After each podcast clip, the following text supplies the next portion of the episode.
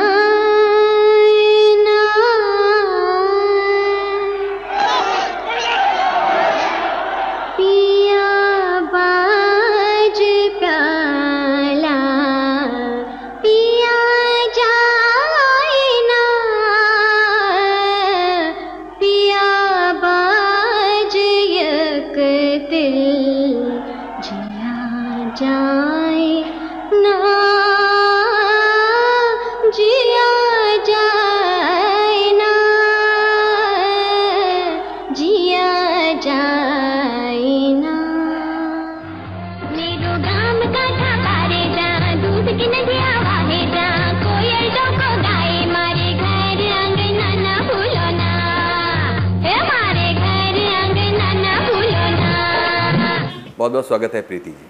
Thank you हम सभी जानते हैं कि आपको ईश्वर ने बहुत ही सुरीला गला दिया है और एक ऐसी कला दी है जिसके बल पर हम और आप इस वक्त आमने सामने बैठे हुए हैं। जी। आ, हमको बताइए कि ये जो गायकी का आपके अंदर हुनर है ये कब आपको पहचान में आया होगा और कब से वो सफ़र शुरू हुआ? एक्चुअली इरफान जी ये मैं एक कायस्थ फैमिली से बिलोंग करती हूँ। और मेरे पिताजी श्री मोदी सागर जी जो एक्टर भी थे और सिंगर भी थे। तो उनसे मैंने ये विरासत में संगीत लिया है। और हम कास्तों में हर फ़ंक्शन में कुछ ना कुछ गाने चलते रहते हैं, होली के और दिवाली के या सब। तो मैं बचपन से बहुत सुनती रहती थी और मुझे शौक़ भी था म्यूज़िक का। और ऐसे गाते गाते गाते और कब मैं सिंगर बन गई? बस सर। उससे गाते गाते सीखते सीखते बन गई सिंगर। पैदा तो आप मुंबई में ही हुए। जी हाँ जी हाँ बिल्कुल। हम्म।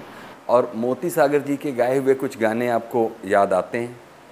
आ, उनका शिकार का गाना था।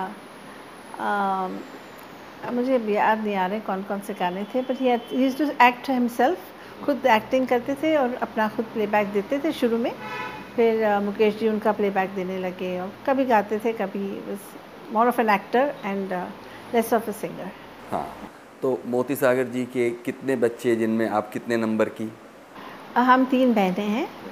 मैं सबसे बड़ी हूँ प्रीति फिर मेरे से छोटी है नीति और हम सबसे छोटी है नमिता। और इनमें से गाने का शौक़ सिर्फ़ आपको हुआ अगर एक तरह गाने का शौक़ तीनों को है पर मैंने ये प्रोफेशन लिया। एंड uh, नीति ने uh, जो मंथन का गीत है मेरो गाँव काठापार वो लिखा है। और नमिता ने एक प्रोग्राम आता था फुलवारी बच्चों की।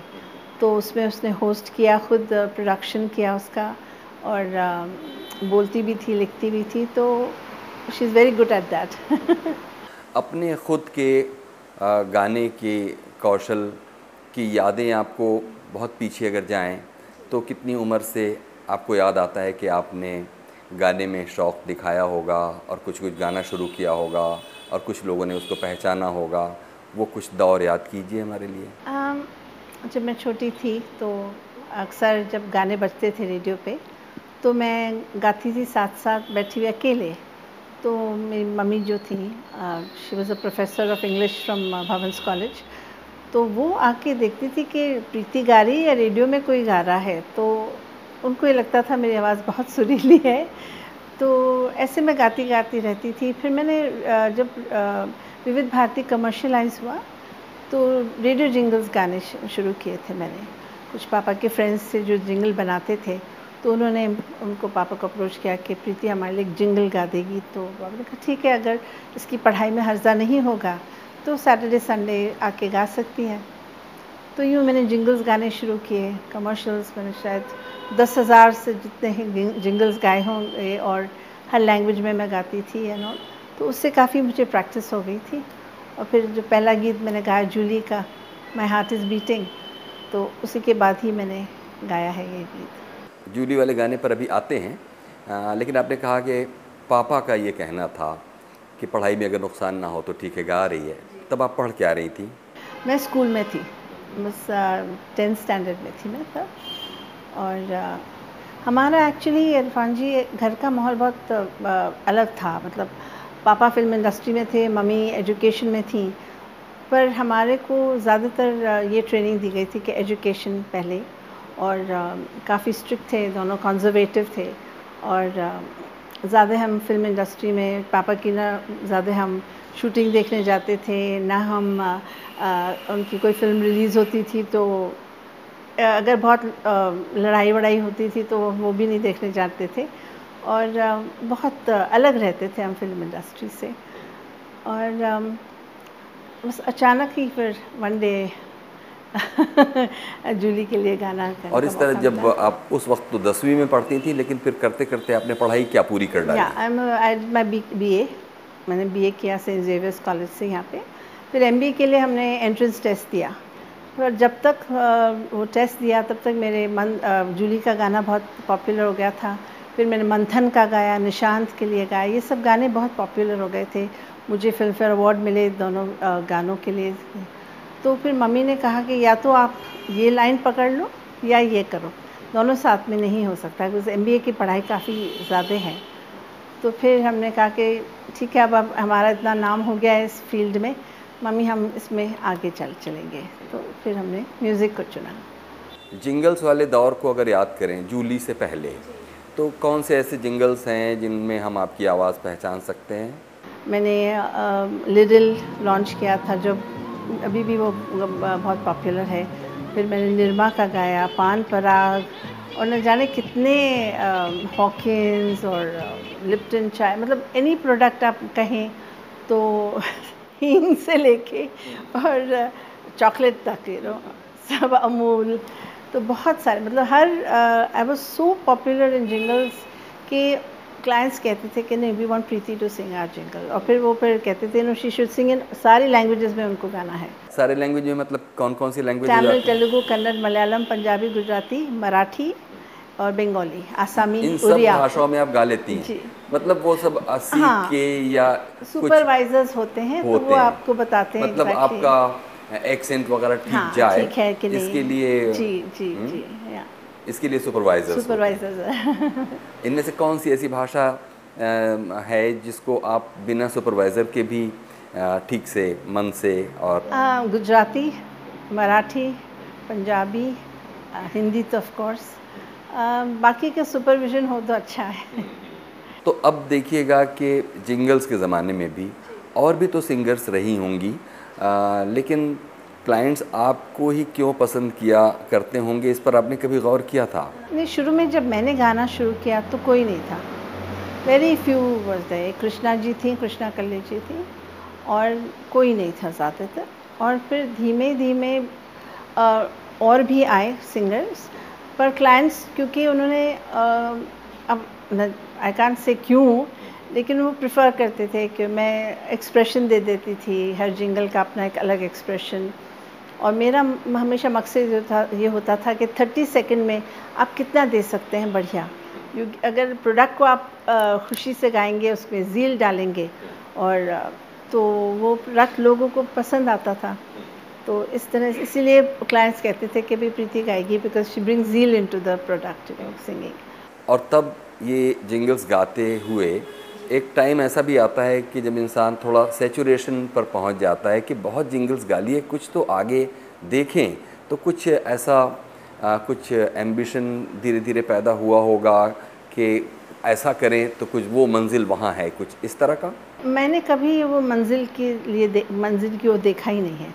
क्योंकि मैंने जो संगीत को लिया है took it as a hobby और uh, हमेशा मम्मी पापा कहते थे कि you know don't I mean मिले काम ठीक है पर इसके पीछे जाना इसके लिए भागना या कोई एम्बिशन रखना ये नहीं है। और मैंने कभी ऐसे सोचा भी नहीं बिकॉज़ आप बिज़ी स्कूल में थे टेंथ में तो पढ़ाई फिर कॉलेज गए तो पढ़ाई तो पढ़ाई के साथ साथ ये जिंगल्स चलते थे।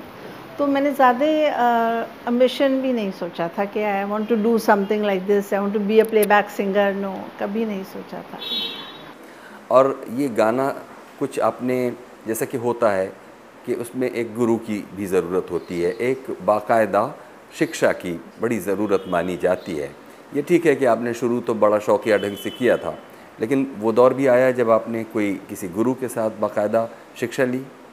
जब मैंने निशांत का गाना गाया था, वो बड़ा कठिन गाना था। पिया बाज प्याला, पिया जाए ना। जो सेमी क्लासिकल और बड़ा टफ गाना था। और भगवान की दया से वो एक टेक में ओके हो गया। पर उसके बाद जब मैं घर आई तो पापा ने कहा कि देखो बेटा, तुमने वो गाना गा तो दिया, पर अब ज़रूरत है कि you should keep a Guru for your self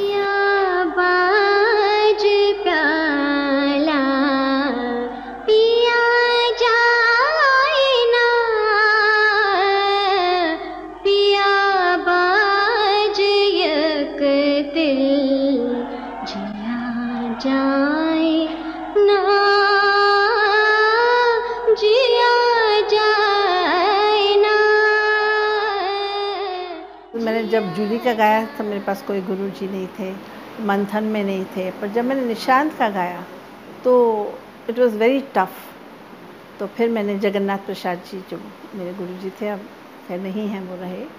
तो उनसे सीखना शुरू किया मैंने।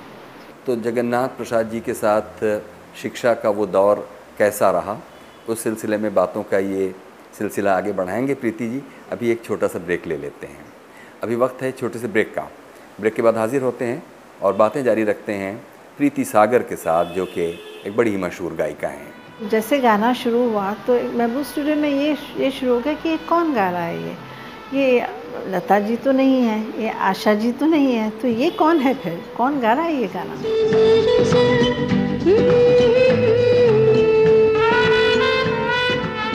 स्वागत है एक बार फिर से। प्रोग्राम है गुफ्तु और गुफ्तगु में आज हैं हमारे साथ बहुत ही ख़ास मेहमान। मशहूर गायिका प्रीति सागर।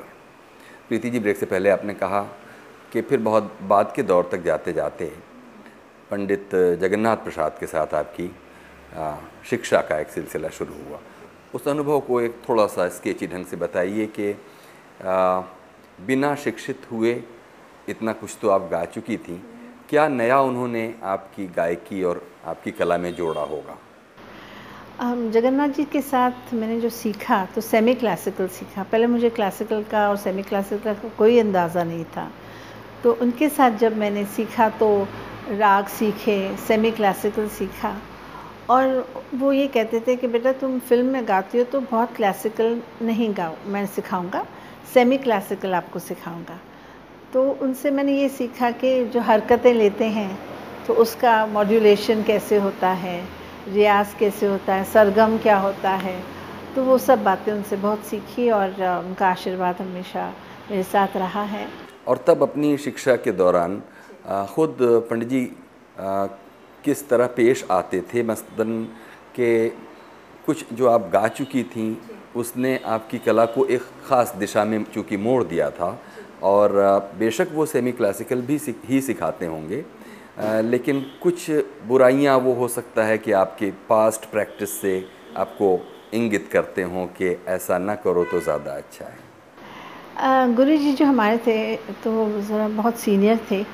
उन्होंने मुकेश जी को, मुकेश जी के गुरु जी थे, मेरे पिताजी के गुरु जी थे और बहुत सीनियर गुरु जी थे। तो वो एक तो बहुत प्यार से सिखाते थे और बेटा ऐसे कर लो, बेटा वैसे कर लो और ज़्यादा वो गलतियाँ कभी नहीं बताते थे क्योंकि वो कहते थे कि तुम अपने आप सीखोगे और अपने आप ही जैसे आप सीखते जाओगे अपने आप ही आपको पता लगेगा आप सुनो आपने गाया आपको क्या लग रहा है मैं तो कुछ भी कहूँगा आप सुनो आपने गाया आपको कैसे लग रहा है तो वो ऐसा नहीं था कि वो गुरु हैं तो वो क्रिटिसाइज़ करेंगे आपको नहीं ये ठीक नहीं है वो नहीं है नहीं बहुत प्यार से और अ, मुझे सिखाते थे। एक जैसे एक ग्रैंडफादर होते वो एज के थे मेरे इतने बुज़ुर्ग थे वो। तो बहुत प्यार से उन्होंने कभी मुझे ये नहीं कहा कि ये गलत गाया तुमने ये ये ठीक नहीं है। वो कहते तुम अच्छा गा रही हो और देखो। और एक अ, कहते थे कि अ, जो गाना आप गाओ ऐसा गाओ कि जो आम आदमी भी गा सकता है। कभी कभी मैं हरकत ले लेती थी ज़्यादा तो कहते नहीं नहीं ज़रूरी नहीं हरकत लेना। क्योंकि वो हरकत आम आदमी नहीं गा पाएगा। तो सीधा गाओ बट अपना अपना जान जिगर उसमें लगा के गाओ। तो वो गाना ज़्यादा यादगार रहेगा, और वैसा नहीं कि आपको बहुत क्लासिकल उसमें डालना है या बहुत आपको ताने लेनी चाहिए, ऐसा ज़रूरी नहीं है बट अपना दिल से गाइए आप, सुर में गाइए, वो सबसे बहुत ज़रूरी चीज़ है। जब तक आप जिंगल्स गाती रहीं तो जिंगल्स गाना तो उसके लिए कोई क्रेडिट नहीं देता आपको मतलब सुनने वाला ये कभी नहीं जान पाता कि इस जिंगल को कौन गा रहा है। जब तक आपने अभी हमको नहीं बताया था कि निरमा हो या लेरिल हो या इस तरह के प्रोडक्ट्स जो लॉन्च हुए उनमें आपकी आवाज़ थी तो हम नहीं जान सकते कि वो प्रीति सागर की आवाज़ है। सबसे पहली बार आपको अगर फ़िल्म संगीत प्रेमियों ने जाना और आपके नाम को पहचाना तो वो मेरा ख्याल है कि जूली फ़िल्म थी। जूली फ़िल्म आपके हिस्से में कैसे आई क्या हालात थे या कुछ हमें उस किस्से को बताइए? जी राजेश जी और राजेश रोशन। हाँ जी राजेश रोशन जी और उनके पिता रोशन साहब जो थे। रोशन साहब ने और पापा ने अपना करियर साथ में शुरू किया था अच्छा। मल्हार फ़िल्म से। हम्म, हम्म, और वो संगीत भी मल्हार का बहुत पॉपुलर हुआ था। तो जब उनको पता लगा कि मैं जिंगल्स गाती हूँ और उन्होंने सुने कुछ जिंगल्स मेरे तो उन्होंने पापा से कहा कि पा अ, अंकल क्या प्रीति मेरा गाना गा सकती है? तो पापा ने कहा, देख लो, अगर तुम्हें लगता है कि वो गा सकती है गाना तो ज़रूर गा गा देगी तुम्हारे लिए वो नहीं है। तो पापा ने कहा, तुम गाओगी बेटा गाना? मैंने कहा नो प्रॉब्लम देखते लेते हैं कैसा है, क्या नहीं। तो फिर मैं स्टूडियो उनके रिकॉर्डिंग रिहर्सल रूम में गई, गाना सुना, गाना मैंने सेट किया वो गाना। फिर गाना गाया भी तो मुझे ऐसा लगा कि जिस दिन मैं गाने जा रही थी तो पहला गाना था। तो मैंने कहा, पापा वेरी नर्वस है नो पहला गाना है। तो पापा ने मुझे एक ही बात कही कि, बेटा, देखो, वो आए थे आपके पास, आप तो नहीं गए थे। नहीं गा सकते हो? कह दो सॉरी मैं नहीं गा सकती और आप निकल आना डरने की कोई बात नहीं है। तो वही एटीट्यूड से मैं गई और महबूब स्टूडियो में हमारा गाना रिकॉर्डिंग हुआ और वहाँ पे और मैं गई, उसी एटीट्यूड से, नहीं गा पाएँगे तो नहीं गा पाएँगे दैट्स ओके और फिर मैंने गाना गाया और बहुत अच्छा सबको लगा। लेकिन जब गाना रिकॉर्डिंग हुई तो मुझे यही लगा कि ये गाना ठीक है इंग्लिश है कहाँ आएगा फ़िल्म में? किसी क्लब में पब में कहीं बच जाएगा। इसका कोई ज़्यादा इम्पोर्टेंस नहीं होगी इस गाने की बट अच्छा गाना है वेरी लवली सॉन्ग तो गाना ख़त्म हुआ जब फ़िल्म आई तो मैं देखने गई तो मैंने कहा अरे ये तो हीरोइन पे ही अ, फ़िल्म आया गया है। तो वॉज़ वेरी हैप्पी बहुत अच्छा लगा मुझे। वो गाना फिर बहुत ही पॉपुलर हो गया। और आज मेरी वो पहचान वही गीत है। और तब वहाँ ख़ास तौर पर उस महबूब स्टूडियो में जहाँ रिकॉर्डिंग हो रही होगी वहाँ तो काफ़ी वेटरन म्यूजिशियंस और बड़े बड़े लोग रहे होंगे जिनका नाम आप पापा से सुनती आई होंगी। उस माहौल में अपने आप को पाना और तो अ, कुछ याद कीजिए महबूब स्टूडियो में अ, क्या माहौल था? स्टूडियो में नीचे अ, बंडल बास की शूटिंग चल रही थी। तो राजेश खन्ना जी और शमिया जी वहाँ पे थे। तो जैसे गाना शुरू हुआ तो महबूब स्टूडियो में ये ये शुरू हो गया कि ये कौन गा रहा है ये? ये लता जी तो नहीं है, ये आशा जी तो नहीं है तो ये कौन है फिर? कौन गा रहा है ये गाना? तो किसी ने शमी जी से कहा कि ये मोती मोती सागर जी की बेटी प्रीति गा रही है। तो उन्होंने कहा अच्छा मोती की बेटी गा रही है। तो दोनों ऊपर आ गए, महबूब स्टूडियो में, ऊपर आ गए स्टूडियो में। और जब गाना रिकॉर्डिंग हो रही थी, दोनों बैठे हुए थे वहाँ पे, राजेश जी और शमी जी। जब मैं बाहर आई तो बहुत उन्होंने सराहा कि ब्यूटीफुल सॉन्ग और पापा से कहा तुम्हारी इतनी बड़ी लड़की है तुमने कहाँ छुपा के रखा था? हमें तो पता ही नहीं था तुम्हारी इतनी बड़ी लड़की है। हम्म, तो उसके बाद उन्होंने मेरा नाम ही जूली रख लिया था। अच्छा। तो ज, जब भी कभी मैं उनसे मिलती थी तो वो यही कहते थे हेलो जूली। हमारे लिए इस गाने की दो लाइनें गुनगुनाइए तो सही। जूली की जी। My heart is beating, keeps on repeating. I'm waiting for you. My love encloses a plot of roses, and when shall be then our next meeting? Cause love, you know, that time is fleeting, time is fleeting, time is fleeting. क्या बात है। और अब देखिएगा कि शायद जूली का ये गाना और उससे पहले कभी बहुत पहले शांता आप्टे ने कोई एक अंग्रेज़ी गाना किसी फ़िल्म में गाया था। बहुत रेयर होता है कि कोई अंग्रेज़ी गाना गाया जाए और ना सिर्फ़ गाया जाए बल्कि वो चार्ट बस्टर आ, हो जाए।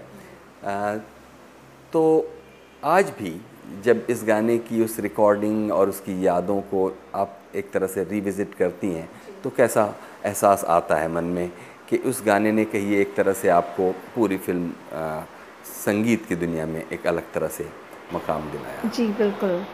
उस गाने ने मुझे बहुत बहुत एक फ़िल्म फेयर अवार्ड दिया। जितने भी अवार्ड्स थे अ, इंडिया के सब मुझे मिले। चाहे वो बंगाल फ़िल्म अवार्ड हो या आशीर्वाद अवार्ड हो लायंस हो रोटरी हो कई तरह तरह के अवार्ड्स मुझे मिले हैं। Of course Filmfare award मिला है उस गीत के लिए मुझे। और ना ना केवल इंडिया में, पर विदेश तक में बहुत ज़्यादा मेरे जो इंडियंस हैं, उन सब में भी ये गीत बहुत पॉपुलर हुआ। और मैं जैसे जहाँ जहाँ चलती थी वहाँ से स्टूडेंट थी मैं तो जहाँ जहाँ चलती थी, मुझे घरों में से उस गाने की आवाज़ें आती थी तो मुझे बहुत अच्छा लगता था। और one of my best songs it is और तब देखिए कि जैसे राजेश खन्ना जी ने या शम्मी जी ने नीचे अंदाज़ा लगाते हुए एक बिल्कुल नई आवाज़ के बारे में एक आ, अपना सवाल किया कि भाई आखिर कौन है लता जी? हैं नहीं आशा जी नहीं हैं। यानी कि उस ज़माने में तो लता जी आशा जी ही मुख्य गायिकाएँ थीं। और तब जबकि आप अपने जूली के इस गाने से बिल्कुल आ, लोगों के बीच, लोगों के दिलों में राज करने लगी थी। उसके बाद फिर आपने बहुत ज़्यादा गाने नहीं गाए। उसके बाद मैंने फिर गाने गाए हैं, काफ़ी गाने गाए हैं। आनंद आश्रम है और बहुत फिर जन्म लेंगे हम, बापी दा के साथ गाए हैं, शंकर जयकिशन जी के साथ गाने गाए हैं, नौशाद जी का एक गाना गाए हैं। काफ़ी गाने गाए पर जो गाने बहुत उभर के आए हैं मेरे वो वो गाने मैंने वनराज भाटिया जी के लिए गाए हैं। जैसे मंडी, मंथन, भूमिका के तुम्हारे बिन जीना लगे, मंथन का मेरो गाँव काठा पार जो फोक सॉन्ग है, वो गा, वो बहुत पॉपुलर हुआ। तो ये चंद गाने मेरे ज़्यादा पॉपुलर हुए। बाकी मैंने गीत तो बहुत गाए हैं। बट मैंने कभी गीत के लिए भागने नहीं कोशिश की। जब गाने आते थे मेरे मेरे पास तो मैं बड़े प्यार से गाती थी। पर कभी मैंने जैसे कहते हैं ना लोग बाग जाते हैं म्यूज़िक डायरेक्टर्स की ऑफ़िस में जाते हैं गाने के लिए स्ट्रगल करते हैं। मुझे भगवान की दया से कभी नहीं करना पड़ा। बेशक आप नहीं गई होंगी प्रोड्यूसर्स के पास और म्यूज़िक कंपोजर्स के पास लेकिन श्रोताओं ने तो आ, इस कमी को महसूस किया कि अगर आप जाती तो शायद कुछ और श्रोताओं का मुझे बहुत प्यार मिला है और जो मैं भी, जो भी मैं हूँ, वो सब इन श्रोताओं की वजह से ही हूँ। और उनका प्यार हमेशा बना रहा है और मैं उम्मीद करती हूँ इसी तरह से बना रहेगा। और ना ही केवल मुझे फ़िल्म गीत मैंने गाए हैं, मेरे बच्चों की नर्सरी राइम्स मैंने जो गाए हैं, उसमें भी मुझे श्रोताओं ने बहुत प्यार किया है, बच्चों ने बहुत प्यार किया है। और बच्चों के लिए मैं बहुत करना चाहती हूँ और कर रही हूँ। और गीत, गज़ल्स और मेरे भजन्स बहुत लोकप्रिय लोगों को पसंद आए हैं।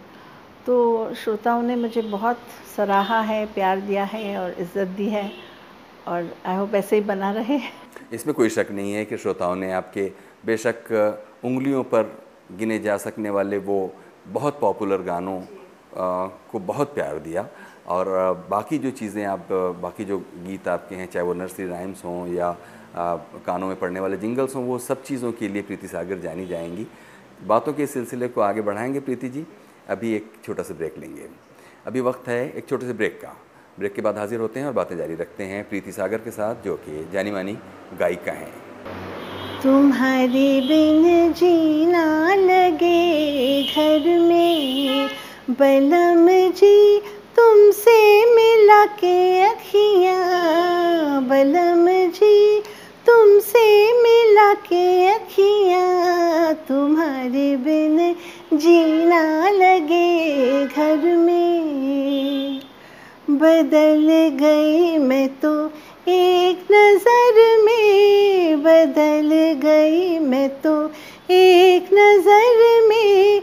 बलम जी तुमसे मिला के अखियाँ तुम्हारे बिन जीना लगे घर में।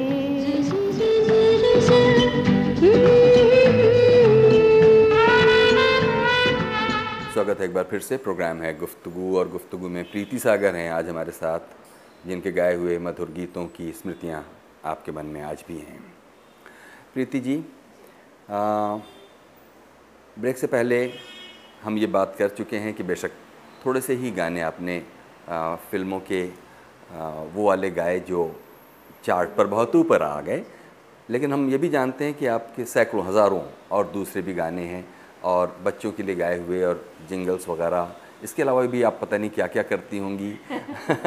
ये तो संगीत के प्रति आपका शौक़ ही है, जो लगातार आप गायन में लगी रहती हैं। लेकिन जैसे कि आप ये भी जानती हैं कि आप खुद भले ना भागी हों और जो दूसरी गायिकाएँ भागती रही हों और यहाँ तक कि कुछ नई गायिकाओं को इंटर करने से उसमें कुछ डेलिबरेट कोशिश भी करती रही हूँ।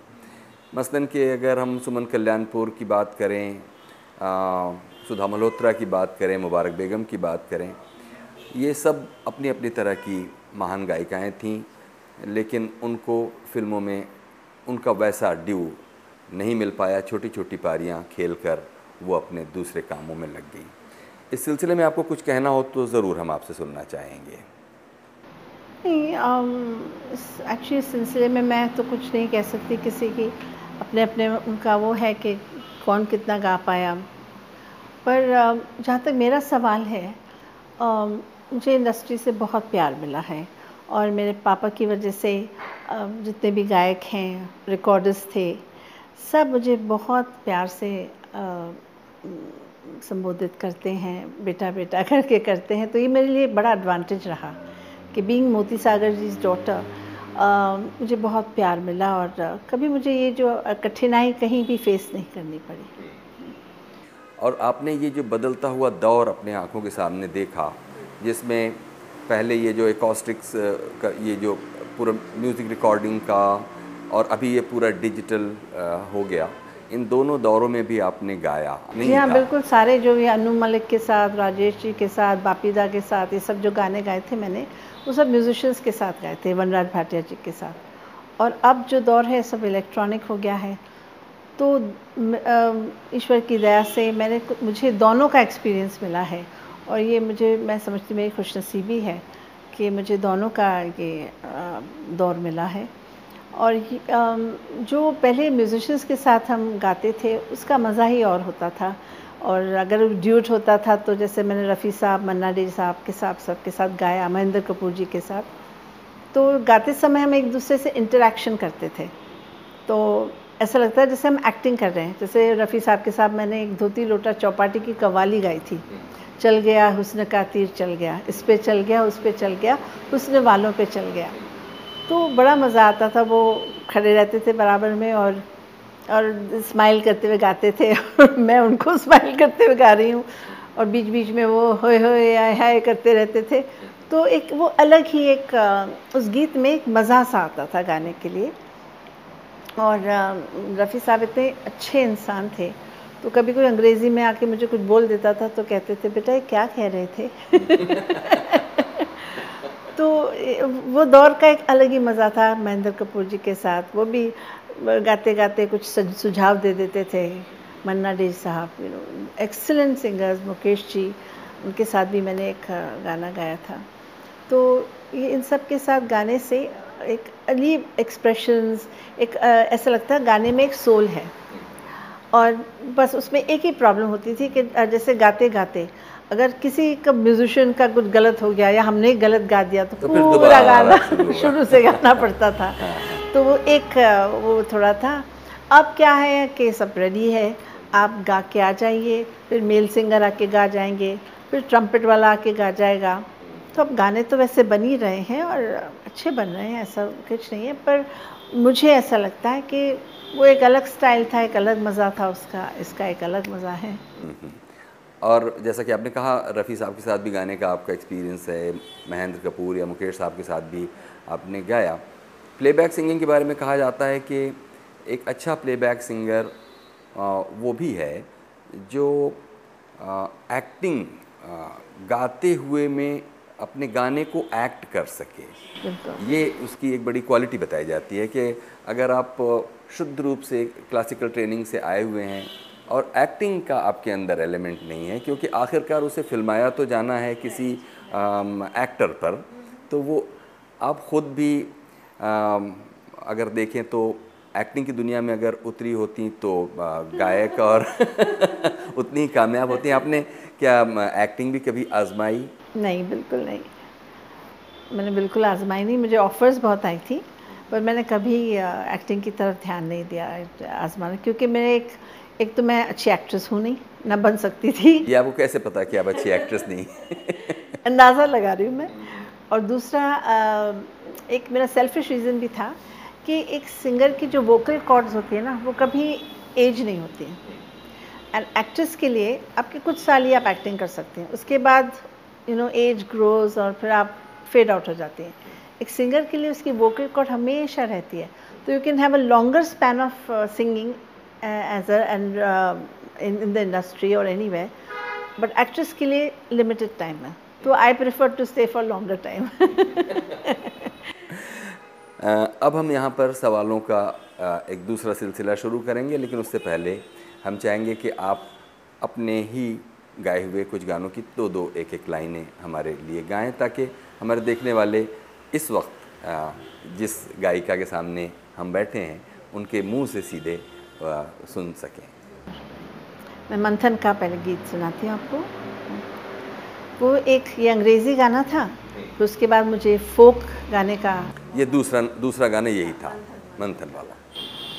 तो वो मैंने जब गाया तो मैं जब रिकॉर्डिंग कर रही थी तो श्याम निगल जी ने कहा कि Preeti I do not want you to sound like Julie Preeti I want you to sound like you should आपकी आवाज़ ऐसी लगनी चाहिए जैसे किसी गाँव में एक रबारन गा रही है। तो मैंने कहा, ठीक है। तो मैंने गाना शुरू किया। मेरो गाम काठा पारे जा दूध की नदियाँ बाहे जा कोयल को गाए, मारे घर आँगन ना फूलो ना। मारे घर आँगन ना फूलो ना। हे मारे गाम काठा पारे जहाँ दूध की नदियाँ बाहे जहाँ कोयल टौको गाए मारे घर आँगन ना फूलो ना। ओ मारे घर आँगन ना फूलो ना। क्या बात है। तो जब मैंने ये गाना गाया इरफान जी इसके बारे में मैं दो दिन तीन दिन तक बोल नहीं पाई क्योंकि इतना चिल्ला के मैंने ये गाना गाया था तो आवाज़ बैठ गई मेरी। तो दो तीन दिन तक आई कुड स्पीक अच्छा। हम्म हम्म हम्म। फिर मेरा ये गाना बहुत पॉपुलर है। तुम्हारे बिन जीना लगे घर में। भूमिका का है। तुम्हारे बिन जीना लगे घर में। बलम जी तुमसे मिला के अखियाँ। बलम जी तुमसे मिला के अखियाँ तुम्हारे बिन जीना लगे घर में। बदल गई मैं तो एक नज़र में, बदल गई मैं तो एक नज़र में। बलम जी तुमसे मिला के आखियाँ तुम्हारे बिन जीना लगे घर में।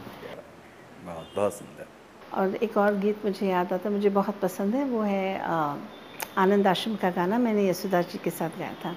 तुम इतनी सुंदर हो सारी दुनिया दीवानी होगी ये शुरू हुए तुमसे तुम्ही से ख़त्म कहानी होगी। आहा तुम कितनी सुंदर हो।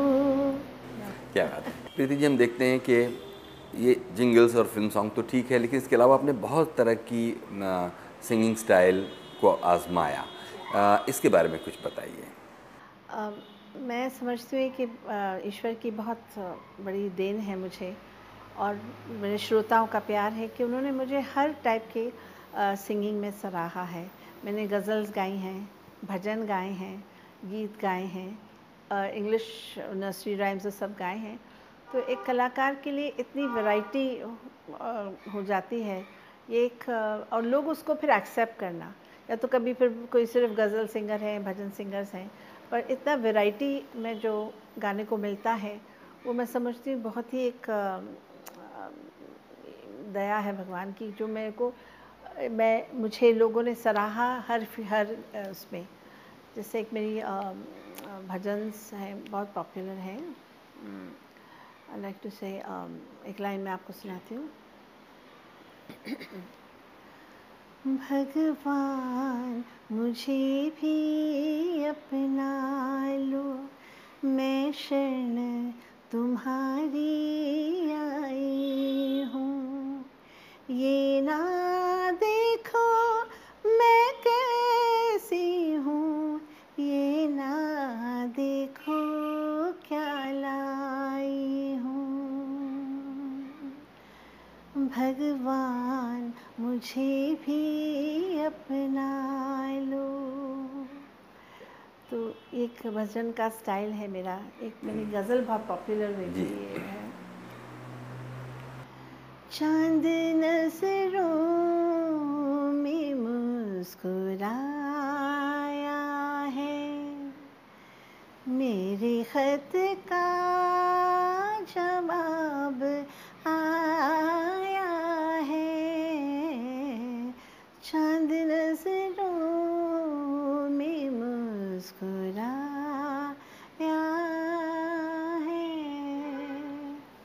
या फिर बच्चों की नर्सरी राइम ले लीजिए Twinkle, twinkle, little star, how I wonder what you are. Up above the world so high, like a diamond in the sky. Twinkle, twinkle, little what you are. तो ये अलग अलग गायकी में मुझे बहुत मज़ा आता है ये अलग स्टाइल गाने में। किसी जिंगल की भी कोई लाइन हमको सुनाइए जो बहुत पॉपुलर सब लोगों के कानों में है। लिरिल का जो मेरा जिंगल है जी। काफ़ी पॉपुलर हो गया था। I just try to sing it and देखती हूँ। ला